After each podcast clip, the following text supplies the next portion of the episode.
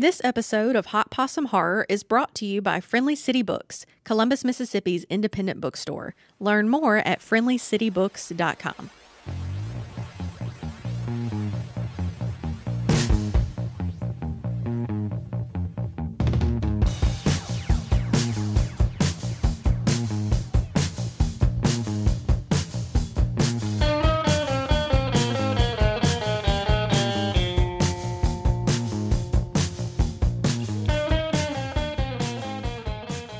Hey y'all, this is Rachel with another episode of Hot Possum Horror.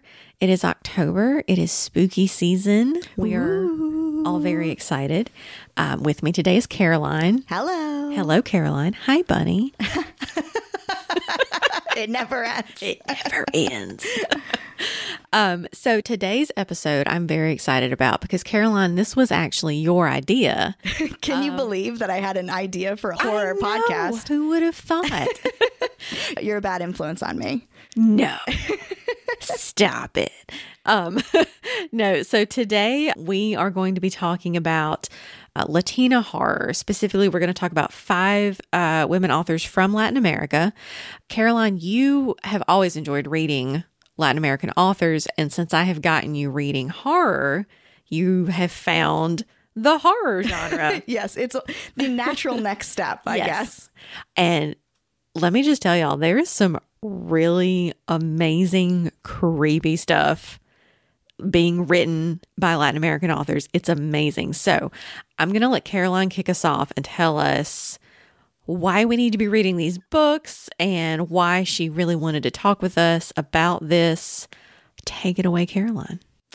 So there is such a rich history of horror in Latin America. You see this not only in the horror genre of writing, but you see it in horror movies as well. I mean, Guillermo del Toro is probably the most famous Latin American director. Yeah. Uh, who produces probably some of those beautiful gothic creepy, amazing, artistic movies out there. So there is that kind of established legacy. And I hope that the books that we can talk about today really highlight that legacy and are part of that legacy too, because every single one of them is really special in their own way. Yeah.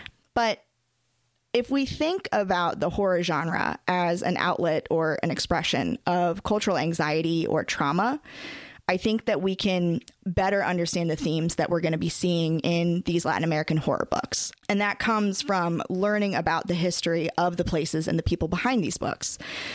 So, the authors that we're going to be talking about today are Argentine and Mexican American or Mexican Canadian.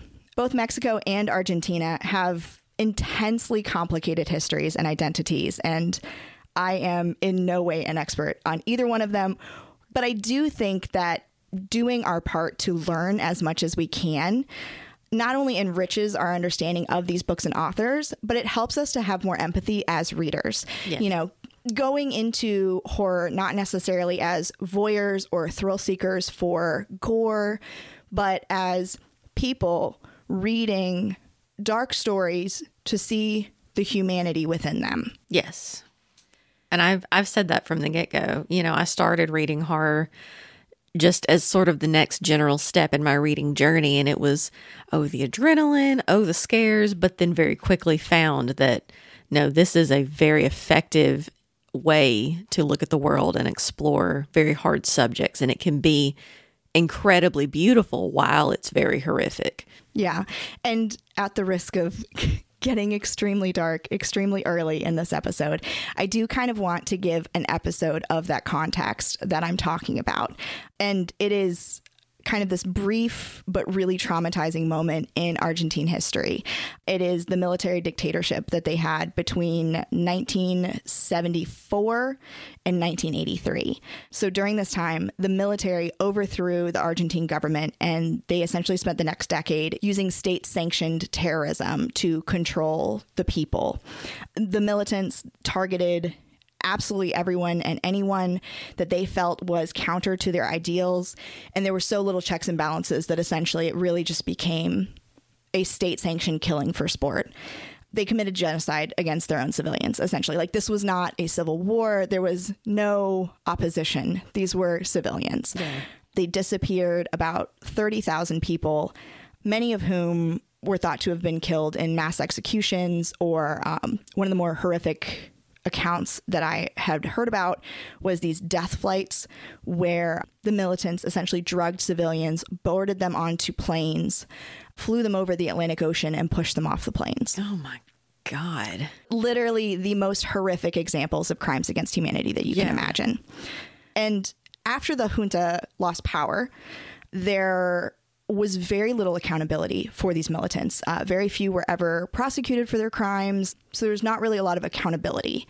And the junta was financially supported by the United States until 1983. Oh my. Yes. So, in Argentine horror, you often have this sort of dystopian feel, and it often explores the power of the self and really explores distrust for institutions. And often the boogeymen in these books are an invasion of agency or an invasion of privacy. And these transgressions are often committed by shadowy corporations, shadowy government entities, these sorts of ideas that are bigger than the self. Mm-hmm. And there's this very nihilistic vibe that the self is powerless against these entities and that humans as a collective are inherently evil. And when you look at even just this fractional piece of Argentine history, you can see why those themes exist in this literature. It is a processing of trauma. And I mean, this was happening into the 80s. So when I say generational trauma, I mean immediate. I mean living people who have, are survivors. So it's it's really no surprise that these are the themes that we're exploring here. Yeah, exactly. And again, I know that this is all very dark, and maybe this is a bit of a darker episode of Hot Possum Horror. But it is hot possum horror. Yeah, So, And in these books that we are going to talk about today, I tried to really make an effort to make not every single one of them absolutely terrifying and horrible because also I struggle to read really tough horror sometimes or maybe all the time. I do too sometimes, believe it or not. Yeah. But it uh so the way that I thought we should tackle our books that we want to talk about today and our recommendations for Latin American horror is borrowing your hot possum horror meter. All right. So we're going to have a book that's at a one, not so scary, and we're going to keep going all the way to five, super, super scary. Yes. And I'm excited to explore these with you and talk about why we should be paying attention to Latin American horror. And also, these five authors that we're talking about today are not the extent of Latin American horror in any way, shape, or form. These are five women horror authors that I really love and just am beyond excited to talk about. But if anyone out there is saying this is just scratching the surface, I know. yeah. Oh, there's so much more. And come talk to me about it because I want to talk about it. But yeah, so how does that sound to you, Rachel? That sounds fantastic. I cannot wait to learn more. Um, I personally love when reading fiction leads me to learning more about the world, about history or science or what have you. So, like, knowing the context of these books enriches the the reading experience. I I feel, you know, like I'm learning more about these very important things that happen to these people. It's it's valuable. Yeah, and I think we uh, should just dive into it with horror meter level one. we'll get through this together, y'all. We will get through this together. All right. So let's dive in. Horror meter level one, Caroline. What is book number one? Okay, so this one is Little Eyes by Samanta Schweblin. So Samanta Schweblin is a uh, Argentine author. This is translated by Megan McDowell, and the best way I can describe this book is techno horror. Ooh. But the horror side of it is more retrospective than it is truly like chilling or graphic or anything like that. Essentially, the basis of this book is that a company has made these Furbies. and they're selling them throughout the world. And inside of these Furbies is a camera. And if you buy one of these little guys, they're called Kentukis. Mm-hmm. And so you buy one of these Kentukis and you set it up in your house and you turn it on, and it is connected to an anonymous person somewhere else in the world. basically what we've all suspected Furbies of being this whole time. Yes. Okay. And so you as a person can choose to either be a watcher, who the person inside of the Kentuki is, or you can be the watched, the person who keeps the Kentuki. And it's fascinating because at first people think of it as like a child's toy. Then people start buying them for their like older parents to keep them company. And then the morbidly curious start kind of bringing them into their homes. But in general, it becomes this idea of companionship. Mm. And there is this slightly insulated factor of like, well, this is a completely random person anywhere in the world, which at first glance seems like it would be safer. Mm-hmm. But people begin to cross boundaries with their Kentukis and form closer relationships or out of bounds relationships with their Kentukis or the Kentuki with them. And so the style of the book is fascinating because it it's kind of like these little vignettes and each chapter is in a different place of the world. And you're popping in and out of people's lives, either people who have Kentukis or people who are the Kantukis. And you really get the sense of like how important this companionship is to people, but also how this dynamic is so quickly or easily abused by people. Mm-hmm. And it really escalates as the book goes on. But what's so interesting to me is that the technology is not necessarily the evil thing in this book. It is human nature that is the evil thing in this book. Right. And it's the humans who are abusing the technology. Like give somebody a webcam, what are they going to do? Right. Yeah. And it's so fascinating the different dynamics of these people because Samanta Schweblin does such a fantastic job of like exploring every avenue. Like a Kentuki who is watching her person that she loves so much and has such this deep connection with be exploited by a creepy boyfriend. And how can she stop this creepy boyfriend? Because she's on the other side of the world. They don't have the same language. She couldn't call her if she wanted to. She couldn't message her. But then there's also like a gaggle of teenage mean girls who have a Kentuki who put their Kentuki on a Ouija board and the thing starts buzzing around communicating with them and it's this man who's like threatening them. Oh, oh. So you end up with all these different kind of dynamic. Hmm. But again, not super scary, but definitely one that's very introspective Yeah. and makes you really think in a cool way. Yeah. Like it's unnerving enough to make you consider the technology that you do use now, but it's not going to keep you awake at night Yeah. necessarily. And again, it's the humans that are the problem. Yeah. that sounds really cool and I I definitely want to read that very mm. soon. It's really, really great. And it's it's a short little book too. It's very mm-hmm. approachable, very accessible, which is not true for every book I'm going to talk about today. So this is a great one as like maybe a starter horror if you've never tried like a techno horror before, but you don't also want to be like kept up at night by like ghosts in the machine or whatever it might be. Mm-hmm. Like try this one. It's really fun. And I I have to say I do love techno horror and I don't feel like I've read enough of it. Mm-hmm. It, it it doesn't seem to have permeated the genre quite as much as some of the other classic horror tropes, which is understandable. But I just get excited every time I hear about a really cool techno horror book. yeah, I really enjoyed this, and I, I would love to find more techno horror too because it just it was really fun for me as somebody who also likes dystopian and sci-fi mm-hmm. stuff. This was such a sweet spot for me. nice, nice. All right, so book number two, which we are putting at horror meter level 2 mm-hmm. is Caroline. The Hacienda by Isabel Cañas. Okay. The Hacienda is really a supernatural romantic suspense novel. Mm-hmm. Very kind of haunted house themed, but if I understand correctly, it is really inspired by uh, Daphne du Maurier's Rebecca. Okay. Yeah, very gothic. Yes, so you get that really gothic haunted house vibe that isn't dissimilar to Mexican Gothic. Mm-hmm. So this book is the story of this young woman named Beatriz.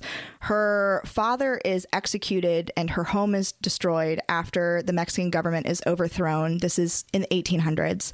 And she is in a real pinch. She cannot inherit any of her father's money and her property is destroyed and it, she has to take care of her mother essentially. Okay. So she finds this rich, kind of suspicious guy and is like, whatever, I'm going to marry you because then I'm going to be set and I'm going to be able to take care of my mom and myself. So she moves to his hacienda and it basically just takes off from there. This house is so gothic and so haunted. And she's seeing skeletons falling out of the walls. And there's these like rats with their like necks broken on the stoop and like all this stuff. And the guy has this creepy sister who just feels like she's in on it. So you just kind of get like thrown into this whole situation. And it's fascinating to read. And it just keeps getting deeper and deeper and deeper. She has a priest come to the house to do an exorcism. Mm-hmm. And it just goes off the rails. And the whole thing is just this wild ride of like, who is the bad guy here? Who can we really trust? And it is kind of that same slow burn vibe mm-hmm. of like a Mexican Gothic, but when it starts ratcheting up, it is a blast to just Awesome. read through. So that's a good one. That's, you know, in that world of like, it's going to be a little creepy and there's moments that are like, ooh, that's, you know, spooky, Yeah. but it's nothing that's going to ruin your life in any way, shape, or form. Cool.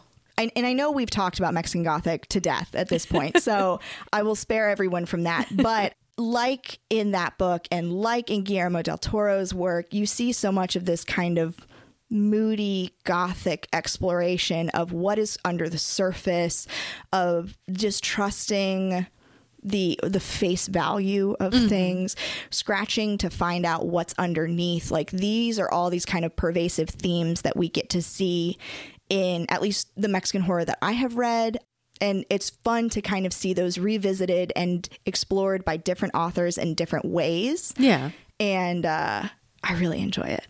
Yeah, that sounds awesome. I mean, it also sounds like we're we're seeing a theme of women's rights. What what how do you work around limitations when you're in a bad situation? Right. And the idea that the place that is supposed to be your home is not safe. Right. You know, those kinds of things.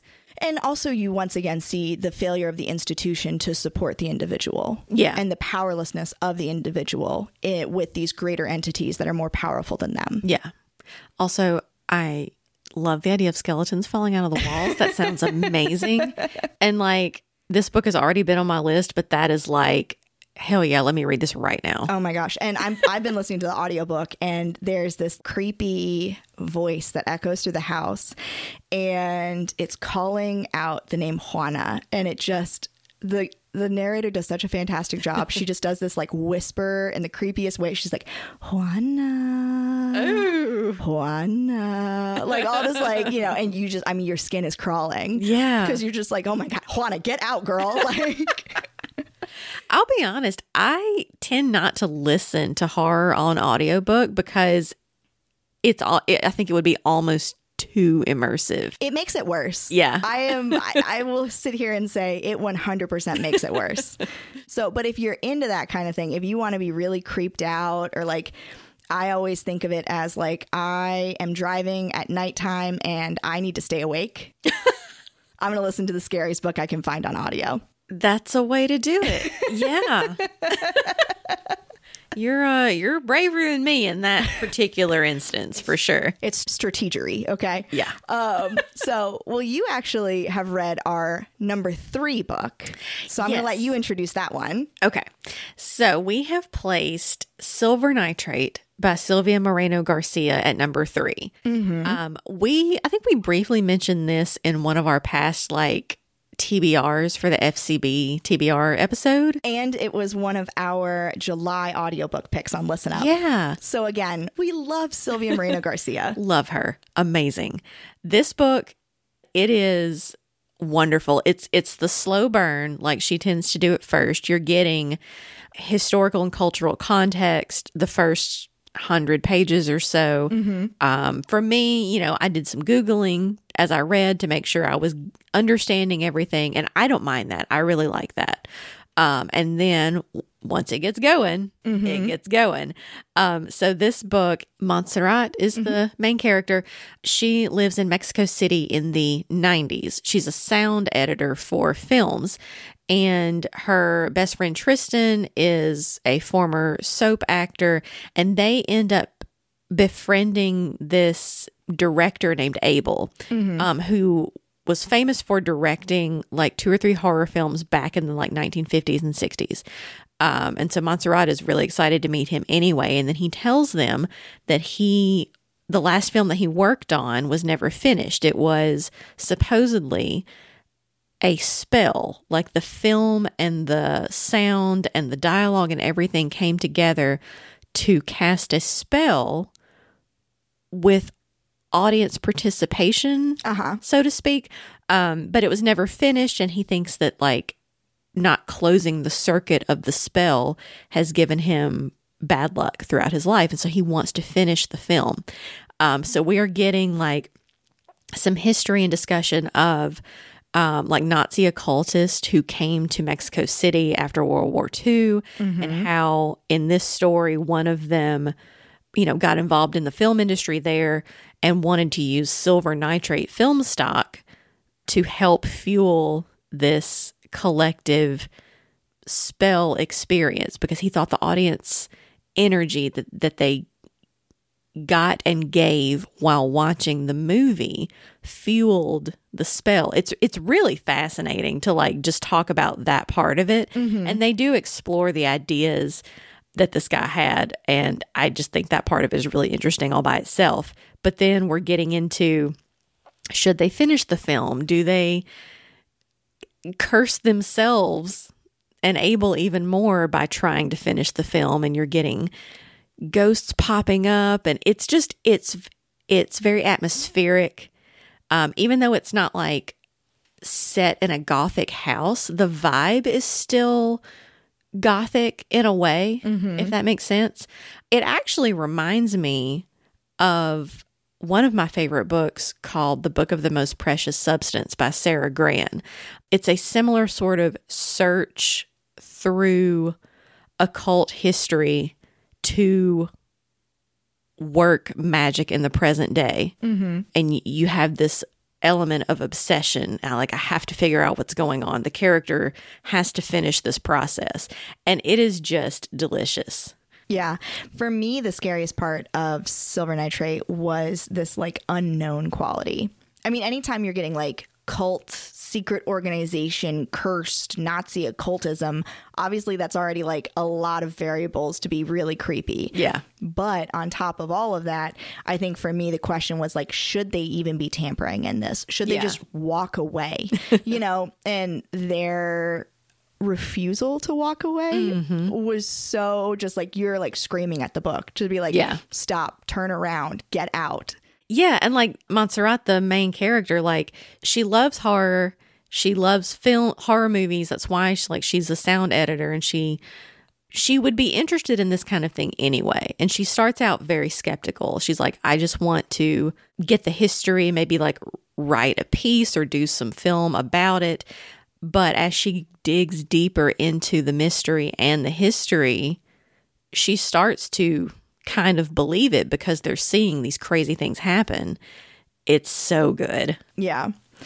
I mean, obviously, you know, as we've said, we love Silvia Moreno Garcia. All of her stuff is fantastic. And I, I think this one is safe to put at a, a level three because it, it definitely has creepy moments, but wonderful for Halloween season. I mean, it just came out, so obviously they were thinking about that with production, and it's it's just perfect. Yeah. All right.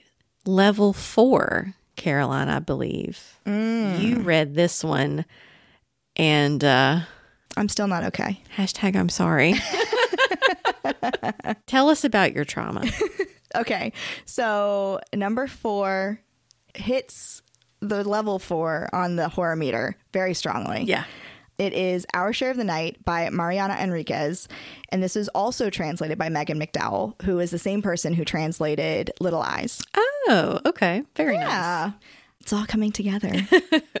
so I think this book really suffers from a summary on the back of it that does not actually represent what this book is about. Okay. Because on first glance, it kind of seems like it's the story of like a road trip, and it is not. Okay. So, what this book is really about is this father and son who the the mother in the story dies. Mm-hmm. She is hit by a bus and drug like blocks down the street. Oh my God. It's horrific. right out of the gate. Right out of the gate. Man. And so they are driving out into the countryside to go see her family. And as you're meeting people in her family, you are discovering that her family is part of this secret society that, speaking of Nazi occultism, yeah. Yeah. is very occult. and the father is essentially the medium for this cult. And they believe that he can summon this like shadow god that is this like malicious, horrific god that blesses them. Yeah. And they are incredibly wealthy. They basically like own the town that they live in. So they really can do whatever they want. And also not unlike Mexican Gothic in certain ways. Yeah. So the father, though he is the medium for this cult, he's very, very reluctant. He does not want to be a part of this. He kind of was forced into it as a child. You find out that he has a degenerating heart condition where he is dying at any moment. And we find out that the family wants to do a spell that will have him take over his son's body and he does not want that to happen. And so the rest of the book is just this escape. And so we get all of this, and then there's an abrupt shift in narrative, and the rest of the book is narrated almost exclusively by the son, Gaspar. Okay. And it goes across decades of time. Gaspar is growing up from a child to an adult, and he doesn't really understand why his father is the way he is, why his father doesn't want him to be around the mother's family. And meanwhile, he's growing up in this time period of the Argentine dictatorship. And he's seeing a lot of bad things as a child, but also because he has kind of the magic of the medium like his father, he's seeing ghosts. He's seeing these like traumatized spirits who can't leave the mortal plane, essentially. And there is also a common theme in this book of child mutilation and torture. And that is why I put this at a rock solid four because it is graphic. And I mean, okay, the book is beautifully written, beautifully written mm-hmm. but it's also kind of this long winding tale and it's one of those things where like something absolutely horrible would happen and you would just be like this is horrific and then it would kind of go back to normal for a long time like maybe a hundred pages of normalcy. And you would be like kind of lulled into this false sense of security. Oh, no. and then the most horrific thing imaginable happens and you're just like shocked and horrified. But then i'm like why am i surprised? Yeah. but yet i am. And this continues to happen throughout the book. And i think that is kind of part of the story of always having to kind of be on guard as the reader embracing yourself for the worst possible scenario and when that doesn't immediately happen letting your guard down a little bit and then being horrified all over again Yeah. That makes Um, sense. and it's also a very long book. I listen to this on audio, and if you only listen at one speed, it is 27 hours. So Oh my God. I recommend speeding it up. It's also narrated by Frankie Corzo, who is one of my favorite audiobook narrators. So it was a pleasure to listen to in that sense. Okay. But yeah, I I am still trying to process how I feel about this one, I think. So many of the others on this list, I feel like I have really concrete ideas about how I feel. Mm-hmm. And this one, I feel like the more I think about it, the more I it's hard for me to express how I feel about this one. Yeah. Which is usually the mark of a really good or great book. Yeah. Because it, it's, it's really making you dig through and, and process. Also, I wonder if I'm literally trying to like preserve myself by not thinking too hard about it. That's true. I, th- I let's let's throw in a, a very real trigger warning. If Yes. you read this book, there is some really messed up stuff. Like when I say child mutilation, if that does not horrify you, it will when you read it. Yeah. Like it, it's rough. But then it's like this fascinating tale of a father and a son relationship where the son doesn't understand why his father keeps him so deeply in the dark and this father who is so complicated and violent towards his son but yet you know that the father is trying so hard to protect his son and it's really this war between the internal needs of these people and there's a real humanity to it that is difficult to balance with the horrible things that also happen to characters in this book. Which uh, sounds like it might be part of the point. You- Yeah. That that jarring disconnect is part of the horror and what makes it so effective. So, yeah, definitely worth reading. Just Be keep in mind. yeah.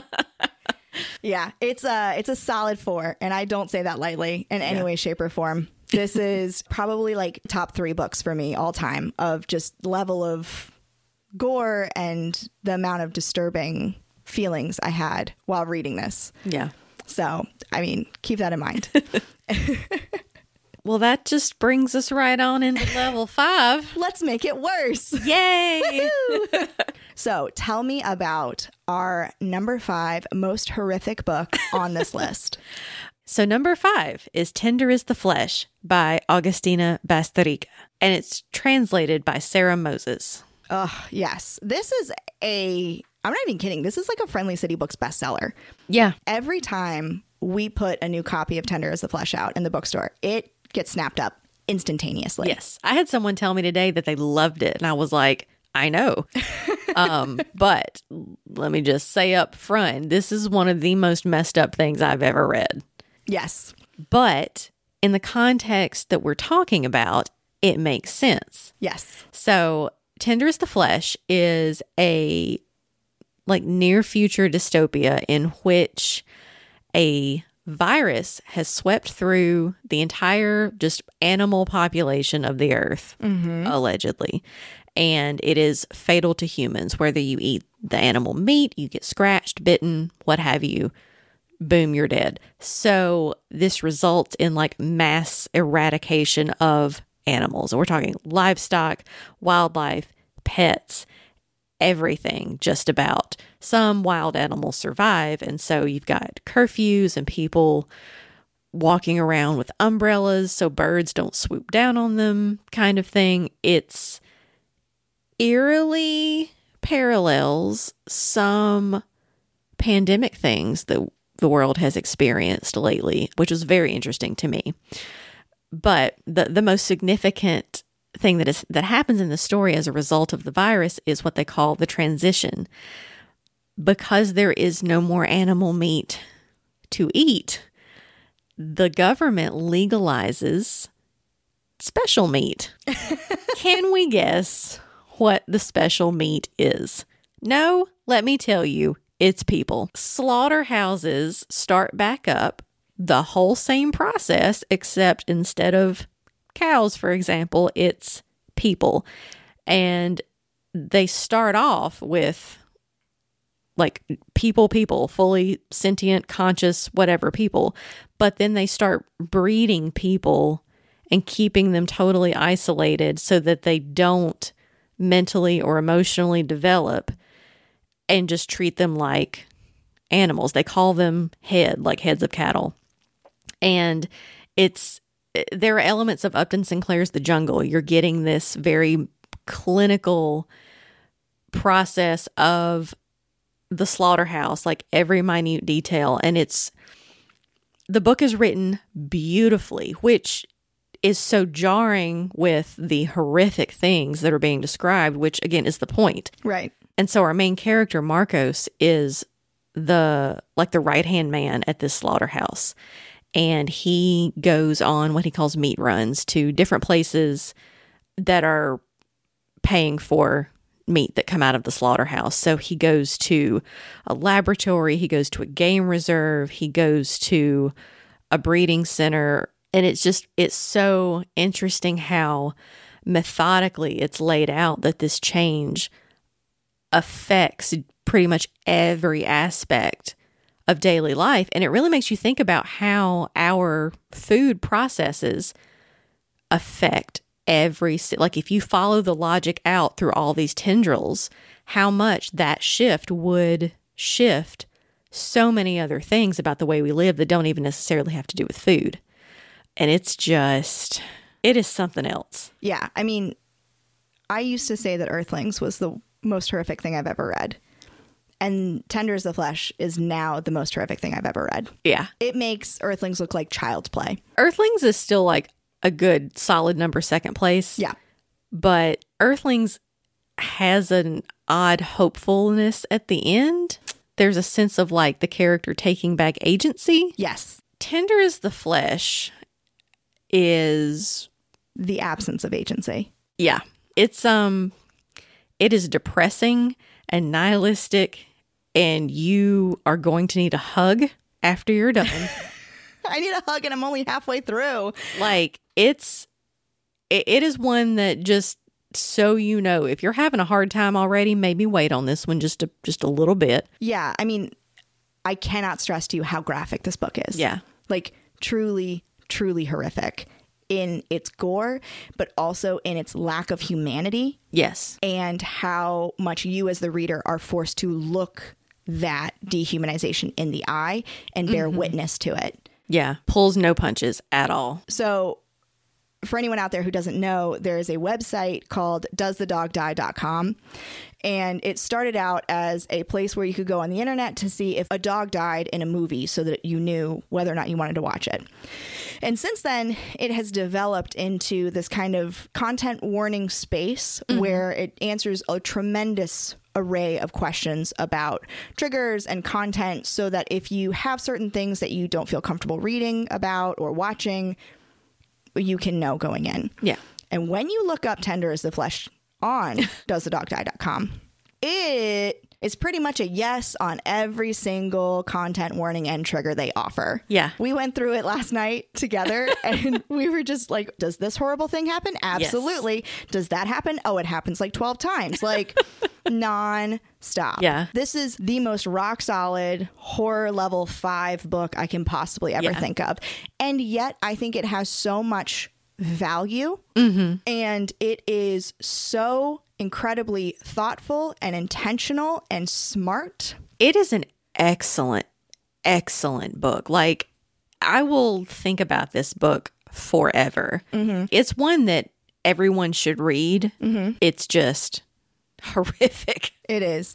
And I mean, size wise, it's very approachable as well. Yeah. Like it's a pretty quick read, i read it in a day but then you're going to need a long time to process afterwards. So make sure you pencil that into your calendar Yes. as well as your reading time. I would actually say, much like Earthlings, which I also read in about one sitting because once it got into it, I was like, I just need to finish this. Yes. And it was short enough that I could. This was the same way. Mm-hmm. I wouldn't necessarily recommend drawing it out. yeah. But there's just, when I say like thoughtfulness, I don't mean like tenderness. I mean like intentional, thought provoking conversations inspired by this book. I mean, there are conversations about class and privilege and race and who is human. Mm-hmm. There is a eugenics element to it. Like you said, there's a jungle element to it.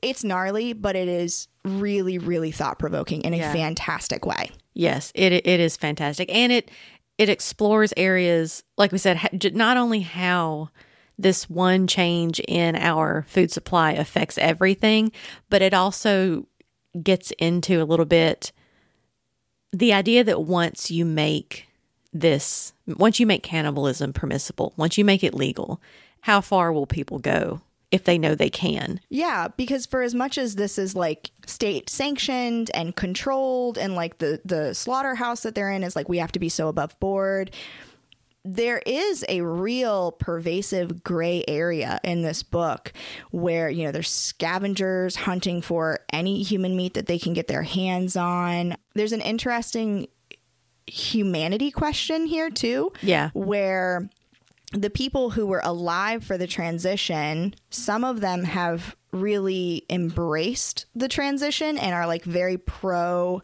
quote unquote special meat. Mm-hmm. And then others who struggle so much with the ethical dilemma of it and stomaching it and the ability to separate themselves from the humanity of these people that are being consumed. Mm-hmm. But then you have the second generation. You have the generation that is born after the transition, and all they know is a world without animals Yeah. where some humans are human and other humans deserve to be eaten. Yeah.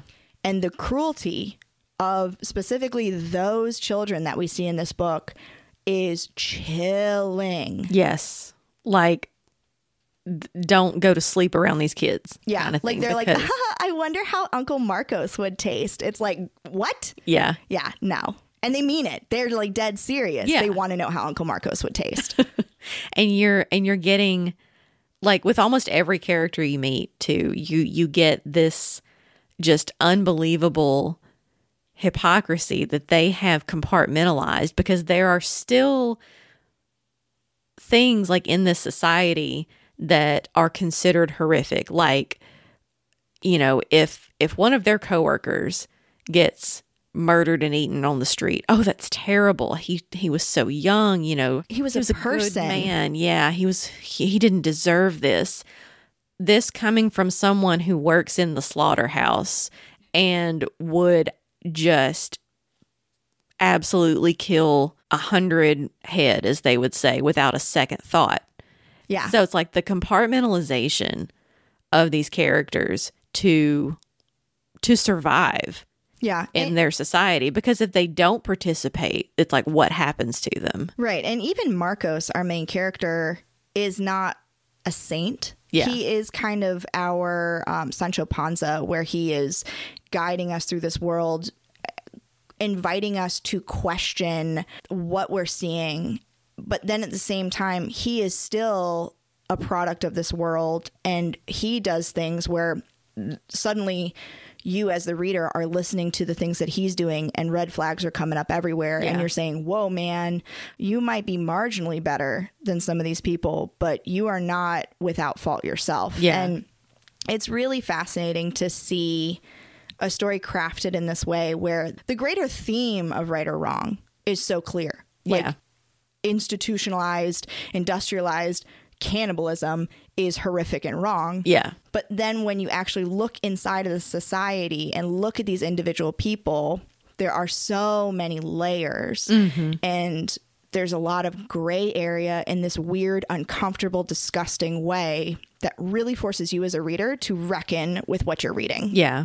And like, except for just one or two characters, like all of them are very clearly human, like people that you would know. Like, you've got his sister and you see their dysfunctional dynamic, but it's clear that she is a person and you you can't hate her because you you could know a relative or a friend who's a lot like her and you know so you're you're getting all these people that are not painted as bad people but they are participating in this really messed up horrific thing and it's just it's fascinating and Right. awful Like you have characters talking about who's going to take care of dad because he has Alzheimer's, and they're having this conversation over a family dinner of human kidneys. yeah or fingers at one point Ugh. Yeah. And that's just, you know, that's the part where it's just this bizarro world where it's so close to what we know, Mm-hmm. but yet there's this element that just perverts everything. Yeah. And it, I mean, it twists your gut, Yeah. really. It is it is so shocking But there's also that idea, that callback to what I was saying before about, you know, this is an Argentine author who comes from this history in Argentina. And what does this story say about the processing and conceptualization and exploration of human nature? Mm-hmm. You know, if humans are so willing to revoke humanity from some mm-hmm. rather than others, then what does that say about human nature? And what does that say about us as a community versus an individual? And like all of these questions. And I think that that's why, you know, when I start this podcast out with, like, let me tell you about this horrible thing that happened, like, this book is really why I wanted to make sure that we talked about that. Yeah. Because I see so many parallels in this idea of like death planes. But then you're reading these things that they're doing to these people. And if you can separate humanity from a person, what are you capable of doing to them? Yeah, exactly. It's such a dark thing to talk. I yeah, know. and you just kind of have to take a pause. I mean, having said all that, it is one of the best, just the best books I have ever read because it is just so well written, so well crafted, so effective Mm-hmm. in what it's trying to do. Like it is, it- again, it's one that everyone needs to read. Yeah. Just prepare yourself. Yeah. Like maybe don't make this your first ever horror yeah, book. no, no, work up to it. Like I, I'm glad that I waited until I had a strong kind of early basis in horror before Yeah. picking this book up because I think I could have read it and appreciated it and understood the purpose of it. Mm-hmm. But I think having that exposure to the genre helped me contextualize what I was reading rather than just being horrified by it. Yeah. Yeah. And I mean, for me, having read enough horror to be not totally desensitized, but enough, like you said, prepared enough that you can give yourself a, just a smidge of emotional distance so you're not just throwing the book across the room. Mm-hmm. Also, the voice of the writing being so calm and clinical Yes. while it is very jarring with the context, also I think helps calm you, which mm-hmm. is ironic given how they talk about the process in the slaughterhouse of calming the meat, the people Yes. before Oh, they God. stun them. It's yeah, it's it's a lot. yeah and i mean we also you know we're we're sitting here talking about the idea of having to emotionally separate yourself a little bit in order to process what we're we're reading it actually reminds me i was talking to thomas richardson today and he was talking about upton sinclair's the jungle Oh. and how people read The Jungle and he had written it with the intention of ex- being an expose on horrific labor practices and the abuse of the people who were working in these factories. But what people were actually horrified by was the conditions in which their food was being processed. Oh my god. And that is like the birth of the FDA Yeah. came from the jungle essentially and this kind of reaction that the public had and uh, what thomas was saying was that upton sinclair had this quote afterwards saying when i wrote the jungle i aimed for people's hearts but i hit their stomach Yeah. and because people were separating themselves from the people in the story and not connecting with them and relating to them and being able to say, well, that's separate from me. Mm-hmm. And I'm going to focus on the part of this that affects me, Yeah. which is that I might be eating a contaminated whatever. Yeah. And I think that one of the really cool things about Tender is the Flesh, and because there is this gray line that exists within this book about who is human mm-hmm. and who is consumed, it can always be you. Yeah. It forces you to be right there in the middle of it. Right. And like when this whole state sanctioned cannibalism started, it started with, she says, it began with immigrants and impoverished people. Yes. And that is who they first took, and how people were okay with that. Mm-hmm. People were like, oh, you cleaned up the community. Huge red flag to begin with. Yeah. And then when it was time that they needed more people, that was when they started breeding people. Yeah. Because there's a certain people that have to be kept separate in order for this system to succeed. Yeah. And they they they don't even view them as people. Exactly. It's mm. I could go on and on about all the detail in this book because I have been thinking about it nonstop. One other thing I found really interesting about Tender is the Flesh is it, it was a very ominous feeling to sort of read this story and think about life in the US now and sort of have that realization of oh you can sort of see how it could slide into something much much worse Yeah. And so that that really struck me. Yeah, it definitely carries a lot of parallels or would be an interesting companion read with Sinclair Lewis's It Can't Happen Here, hmm. which was a very early dystopian American literature kind of novella that came out in the 30s about what if in 1930s America a dictator took hold. Oh. He was seeing fascism take root in Europe and he kind of looked at America and said, you know, the idea, the assumption is that, oh, this could never happen here. I would mm-hmm. never fall for a cult. I would never be a part of a horrific system or institution, but it can happen. Yeah. And it often does happen. Mm-hmm. And that I think is, again, that inherent theme and thought process of mm-hmm. the power of the individual and that kind of nihilistic thought that maybe we are not as strong or capable as we think we are. Yeah. And I know that's like a, almost a it's almost counter to the American perspective or this mm-hmm. American idea that we are all just like our own individualistic superheroes or you know that kind of just like American pluck. Yeah.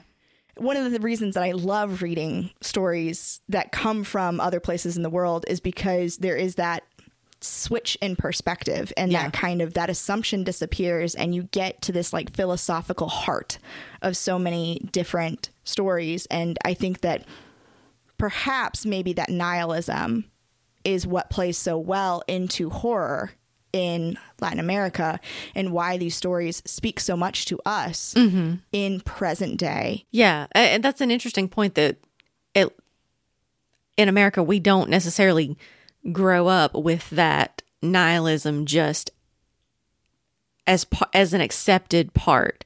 We're sort of conditioned to be positive. maybe we have gaslit ourselves as Americans to think that we can overcome anything if we just push ourselves hard Yeah. enough and that if we are just positive enough and try hard enough. Yeah.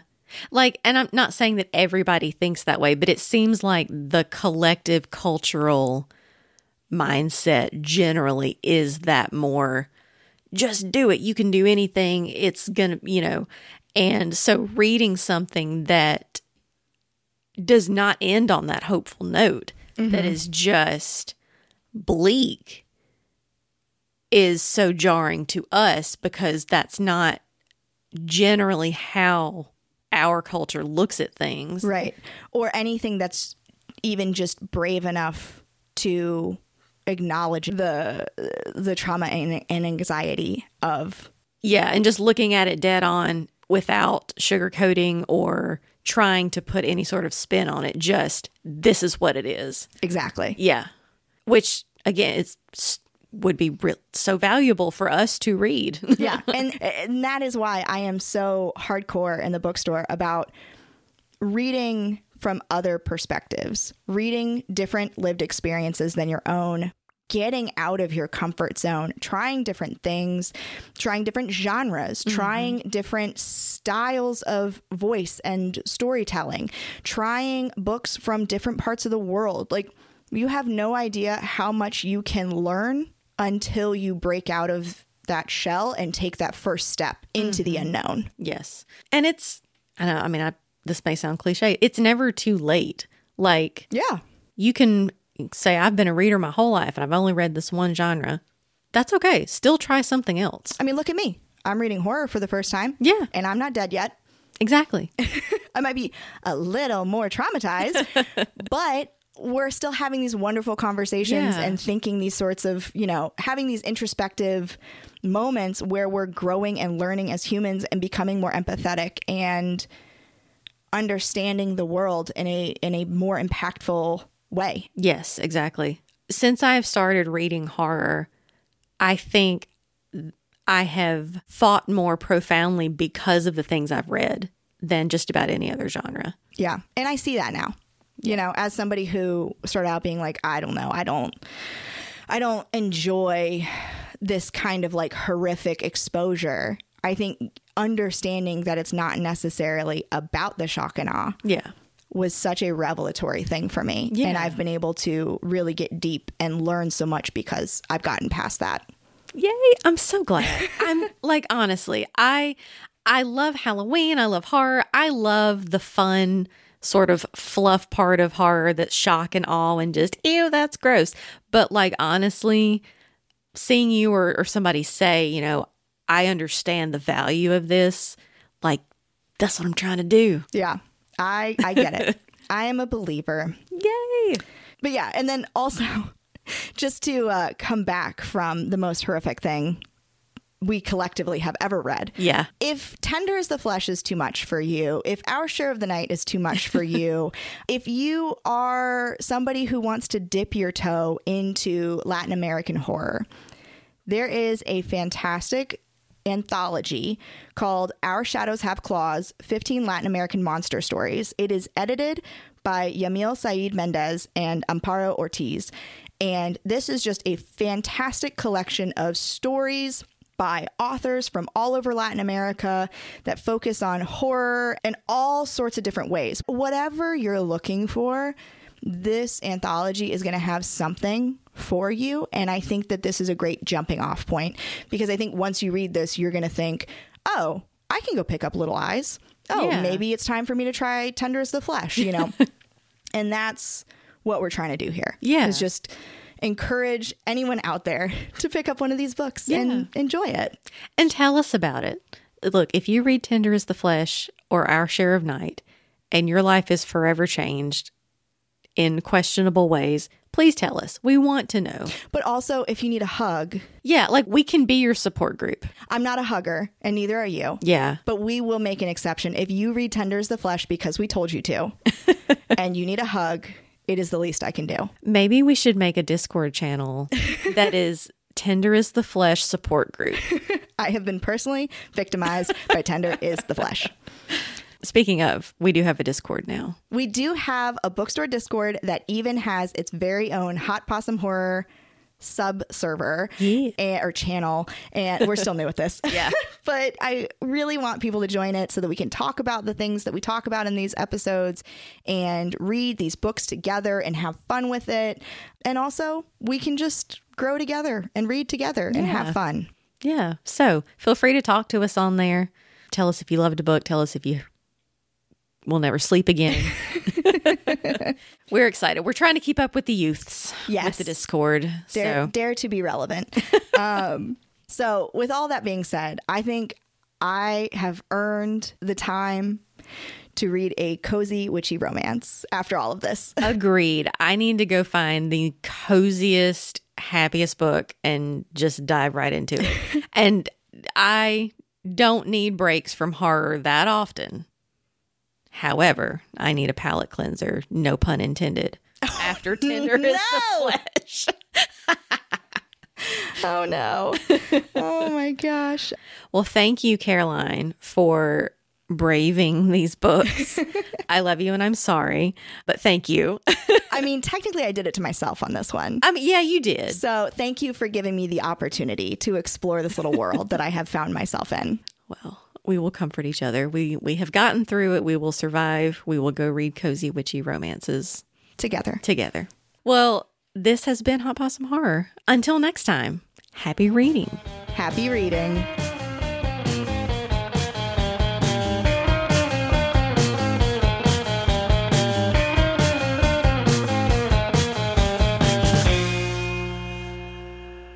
This episode of Hot Possum Horror was produced and hosted by Rachel Doris and co hosted by Caroline Barbie.